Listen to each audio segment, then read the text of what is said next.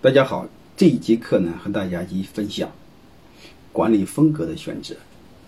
其实我们在企业当中该选选举选择什么样的管理风格啊？我们得一个有一个足够理性的认识。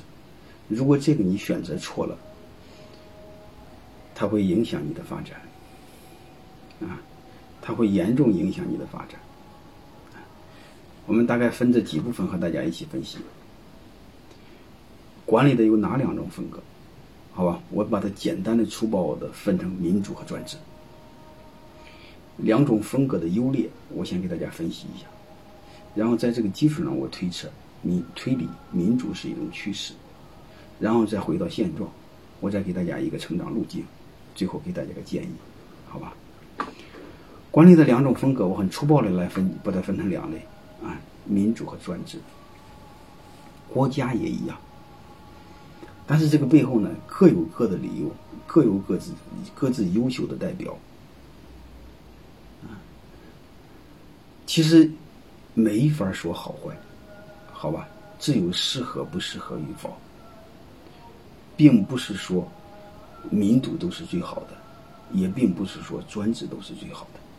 你比如暴民政治，那种民主是最糟糕的。你比如专制，如果是个明君。你像古希腊哲学家，他特推崇，嗯，用哲学家当君主，嗯，是最好的政治制度。但是那个概率太少太少了，啊，两个如果宁选一个，更选哪一个？啊，所以我们都要去做理性的做思考。啊，通用的就是真正的民主和真正的专制。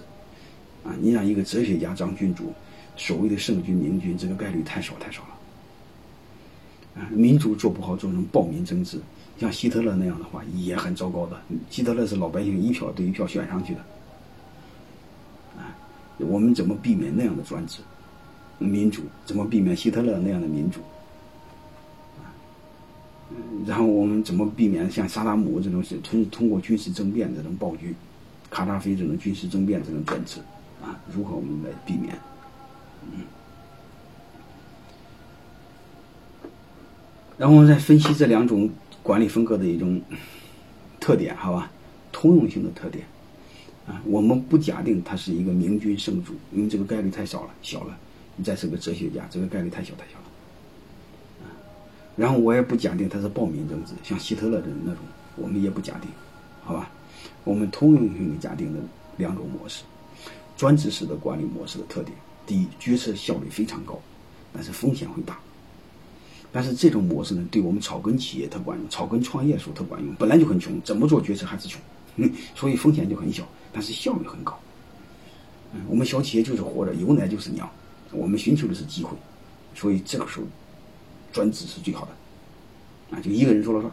嗯，同时呢，如果企业到了一定规模的话，专制就不好了，因为你不和大家商量，大家不知道怎么回事，你非要让大家大家做。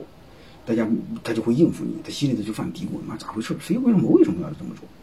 嗯，叫几个伙计商量商量，再喝顿酒，为什么老板这么做？然后他估计的可能他要是不理解，他就对抗你。还有一个，如果专制的话，权力没有给规则，没有给程序，没给系统，权力在人身上，所以你会发现你身边会有一堆小人。嗯我有很多学生，嗯有时候这个这这管就管理系很粗暴。我当时我就跟他说：“我说你身边是不是很缺人？”他说：“是啊。”我说：“是不是身边一堆一堆小狗腿子拍马屁的？”他说：“是啊。”他说：“你怎么知道？”我说：“我一看你就是这样的人，你太武断、太专制、太说一不二，身边是没有能人的，有能人都被你搞跑了，留下了一帮小狗腿子。啊，而且这帮人还有一个特点啊，老板特能干，一个人撑起了公司百分之八十的业务。但是我又反过来问他一句话。”我说你是真正是老板呢，还是公司的业务员呢？你公司真正的老板是谁呢？真正老板是你那帮狗腿子，啥活不干，拍你马屁，你养他，他是本质上是大爷，活都是你干的，累死你活该。噎他们 一句话说不出来。还有一个，这种企业传承风险特大，下面一帮小奴才、小狗腿子，你说你交给谁？你要真敢交给他，你会发现他比你会更流氓。他会把你的企业不会当你当你的企业看，当他的企业去看。中国古代你会发现，这个皇帝传承这个历史，你会发现，皇帝传位这个风险有多大？你想想，兄弟父子骨肉相残，嗯，民主国家不会出现这种现象，君主君主立宪也不会出现这种现象，因为皇帝没有权利，有人就不愿意当皇帝。那个哈英国的王室那个哈利，他就放弃王室的权利，放弃王室的身份，啊，所以你会发现，这个相对有意思。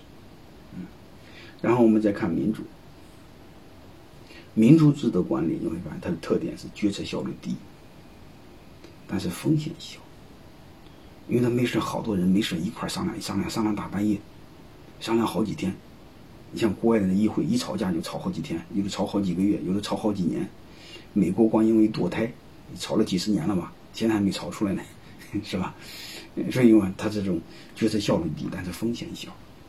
这种模式对小企业就不管用。你小企业都本来快饿死了，你再商量两天，妈早死了。对什么样的企业好呢？企业大会。企业大永远，他企业大佬追求的不是机会，追求的是安全。其实对我们多数老板，你的企业规模只要过了两千万，你会发现，你的企业即便是两亿过两个亿，收入两千万和收入两个亿，对你的生活品质没有太大的影响。但是你如果真把它给搞死，你会发现，你从两千万回到你回回到几百万或几十万，你会发现你的生活品质会天山天翻地覆的变化。所以我想，企业过了生存期，安全是第一位的。啊，在创业期间没过生存期，机会是第一位的。啊，这是我的观点，好吧？但是你会发现，你和大家充分商量，每个人都知道背后怎么回事儿，讨论来讨论去，你会发现他执行成本特低，马上就干。嗯，特别是英国打那个叙利亚，我不知道大家看过那个英国议会辩论没有？辩论了十多个小时，每个人都要申请讲两分钟，讲三分钟，啊，最后紧接着决定打还是不打？打，嗯，这个议会马上这个这个这个这个决定完之后，紧接着空间就起飞了，效率特高，因为这个信号传输也就一两分钟吧，啊，然后这种情况下，你会发现有事和大家商量，你会发现充分发挥优秀人的作用。优秀的人，你得给他一个空间嘛。